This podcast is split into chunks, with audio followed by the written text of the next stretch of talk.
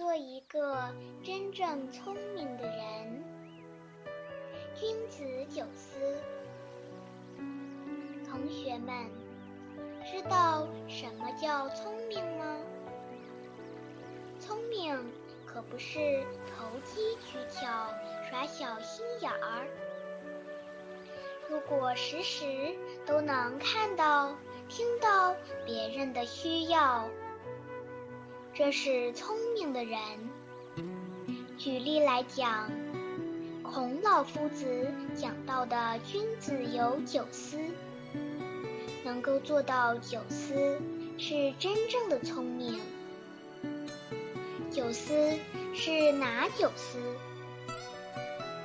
孔子曰：“君子有九思：视思明，听思聪。”色思温，貌思恭，言思忠，事思敬，疑思问，愤思难，见得思义。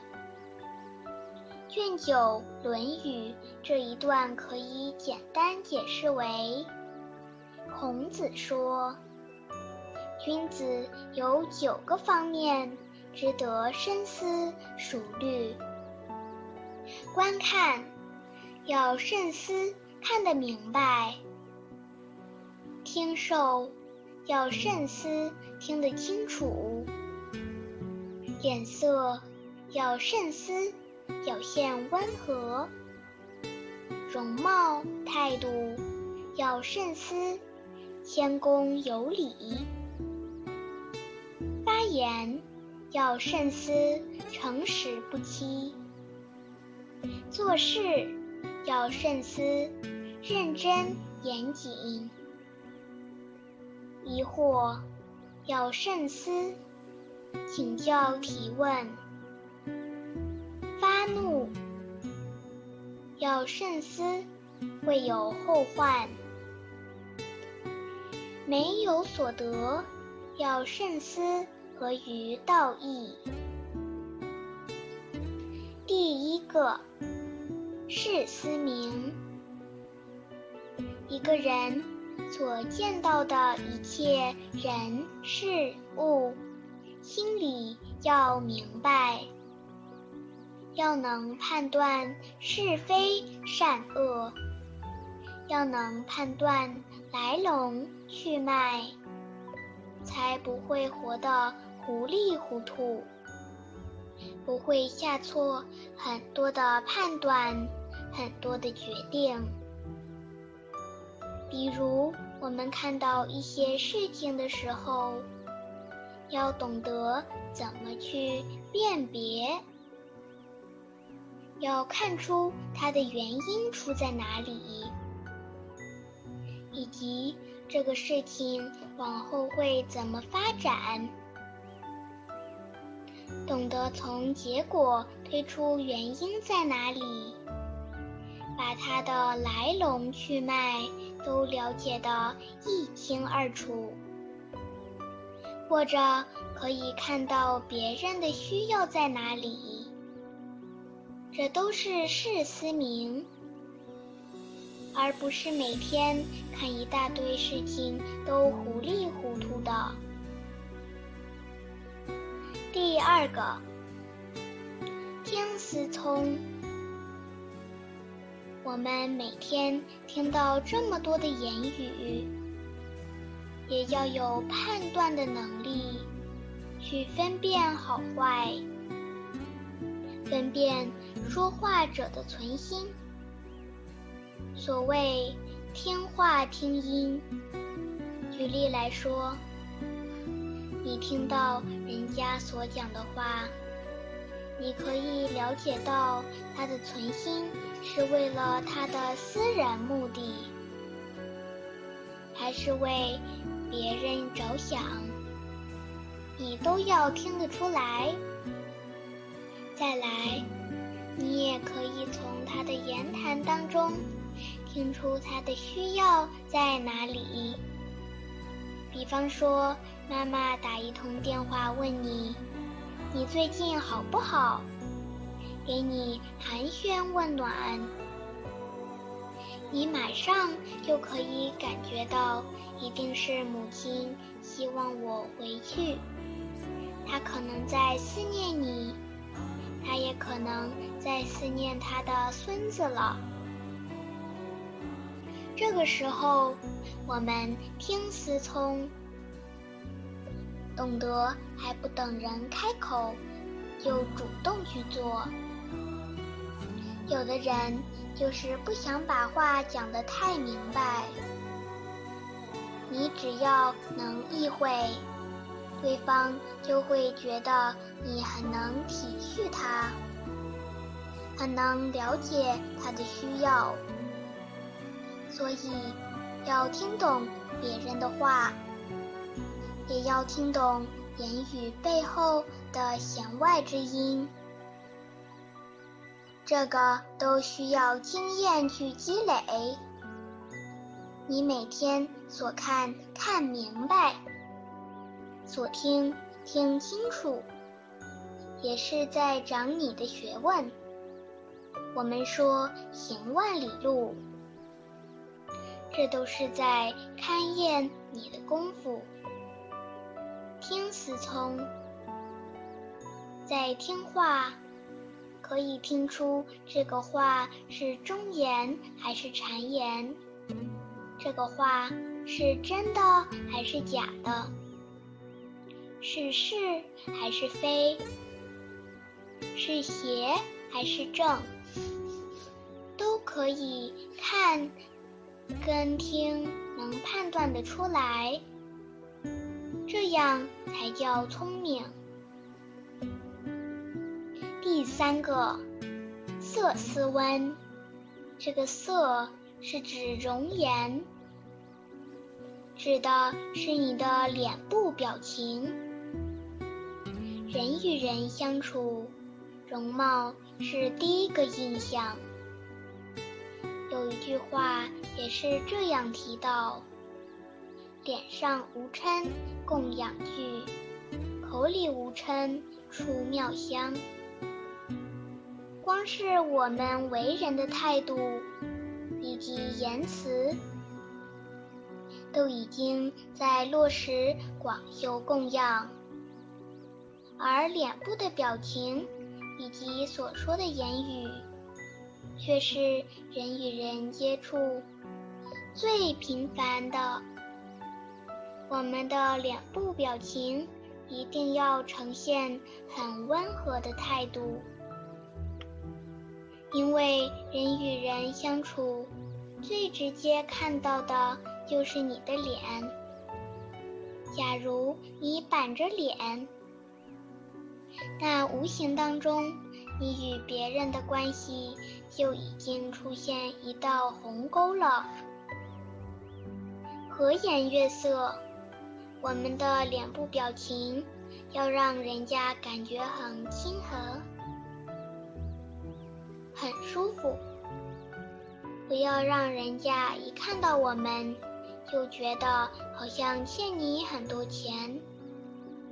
我们可以试试出门前照照镜子，要照到不会吓到人，才可以出来。这是色思温。我们看到很多朋友。一跟人交谈起来，马上眉头就皱起来。你会有什么感觉？觉得好像很紧张，所以要常常观察到自己讲话的表情，是不是会给人家误会？是不是给人家压力？假如。我们的脸部表情都很放松，人家跟我们聊天就觉得很轻松。所以色思温，有时会听到一些朋友说：“我看某个人很不顺眼。”其实也没跟他讲半句话，他们就说看他不顺眼。为什么？可能就是表情不够好，让人家会有其他的想法，所以要色思温。所以平常照着镜子笑一笑，练练笑容，笑得自然灿烂。不要制造了无形的人与人的阻力。色最好的榜样，可以用一句《论语》当中的话：弟子对孔老夫子的称赞，望之俨然，及之也温，听其言也利。我们从这里也体会到，一进入传统的佛寺建筑，最先看到的是天王殿。天王殿的正中间坐了一尊菩萨——弥勒菩萨。因为弥勒菩萨在中国南宋时，在东土实现。视线的模样是一个出家人，就我们常说的布袋和尚。宋朝以后，弥勒菩萨的塑像就大半塑成布袋和尚的样子。我们看到布袋和尚的长相，肚子很大，耳垂很长。脸上时时都挂着笑容。一个人学习要善学。当我们看到弥勒菩萨的塑像，请问给了我们人生什么启示？先看到菩萨的面容，都是笑口常开，他是笑开天下古今愁。人与人的矛盾、冲突、对立，时时都有。但是，只要能够宽恕、宽容，那份笑容可以化开多少的冲突？所谓一笑泯恩仇，冤冤相报是没完没了。又看到布袋和尚的肚子很大，那是告诉我们为人处事要有度量，大度能容天下事，带着一份宽恕、宽容的态度去与人相处。当我们的度量够大，任何事情都能包容。都能体谅，就没有所谓看不惯的事，没有所谓接纳不了的人。在我们的心中，还有没有讨厌、恨的人？假如还有，那我们就要时时想到弥勒菩萨的尊容，提醒自己要扩宽心量。貌思宫，这个貌除了脸部之外，你的整个举止行为都要让人家感觉很恭敬、很谦卑。比如，我们有时候看到朋友在端水的时候，端的这么样的自然，端的这么样的熟练。这就代表他平常在处事做人都是这样的态度，因为平常就有这种时时体恤到别人的态度，所以光是倒一杯水，都可以看出个中他的修养。所以时时处处，我们能够提醒自己。整个要从内把恭敬的心散发出来，对待别人，这个叫貌似恭。言辞中，言语一言既出，驷马难追。凡出言，信为先。说出来的话，一定尽心竭力去做到。我们说的言中信，言语绝对不偏私、不偏颇，绝对是大公无私。这是言辞中，事思敬。敬字与恭字，互为表里，敬在内心，恭是表现于外的行为。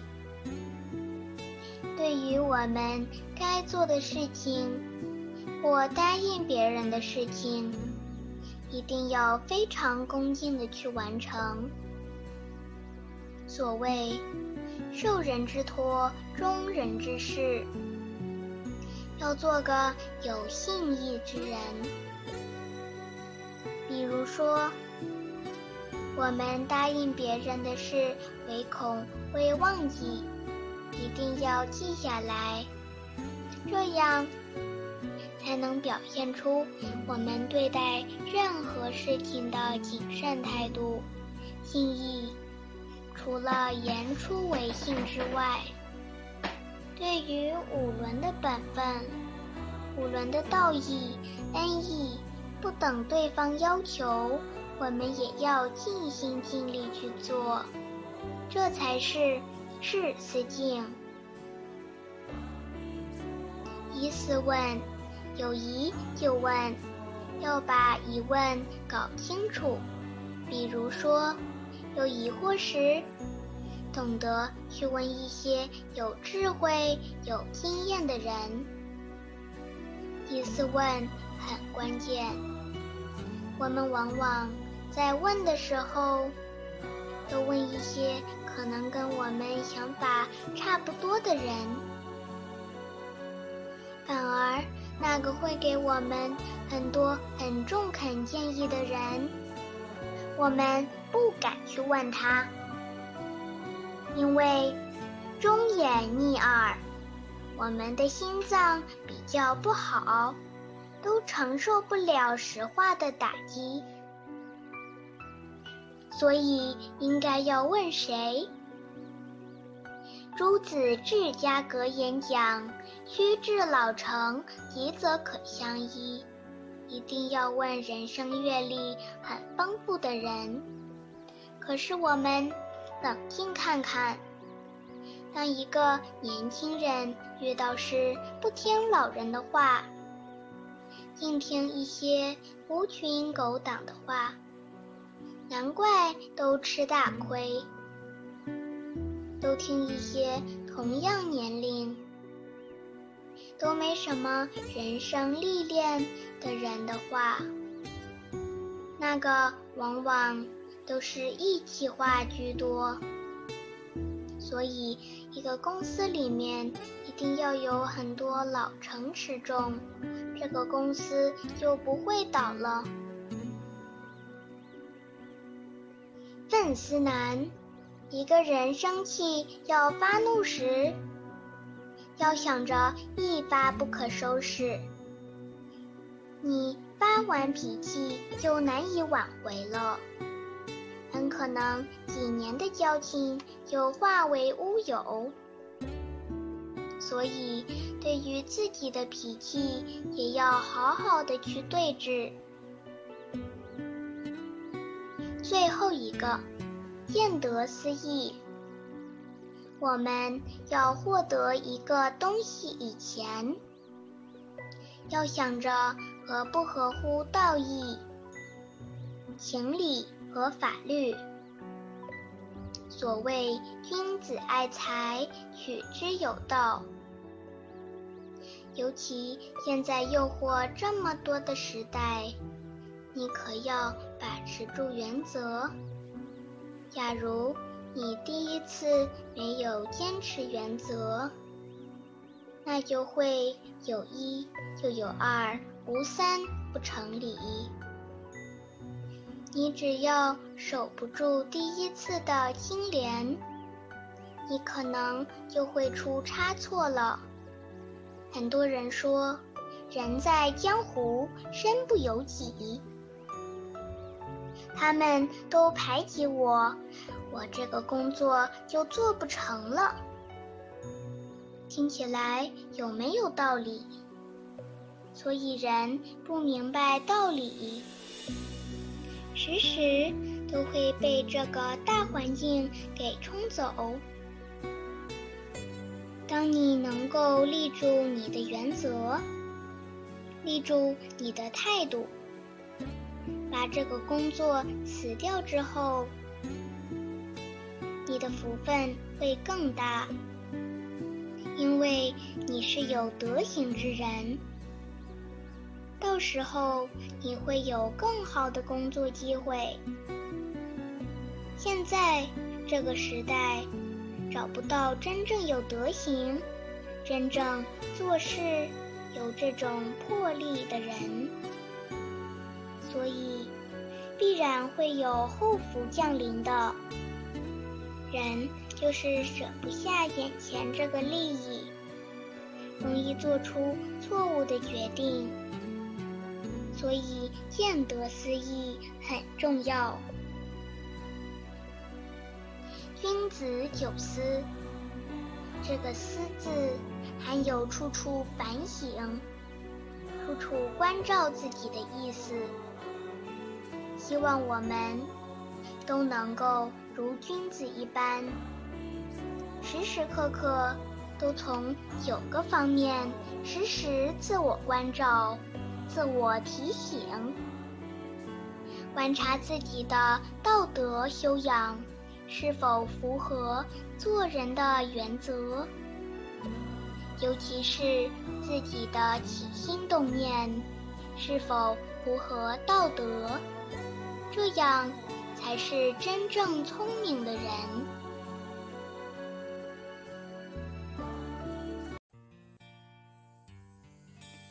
说谎的孩子，一个放羊的孩子，在山上放羊。有一次，他在山上大声喊着说：“狼来啦！狼来啦！”山脚下。有许多种田的农夫听见了，都很快地跑上山来，要帮他赶狼。放羊的孩子看见农夫们慌张的样子，便哈哈大笑起来。农夫们这才知道他说谎，就很生气地下山了。几天以后，狼真的来了。放羊的孩子吓得要命，又大声喊：“狼来啦！狼来啦！”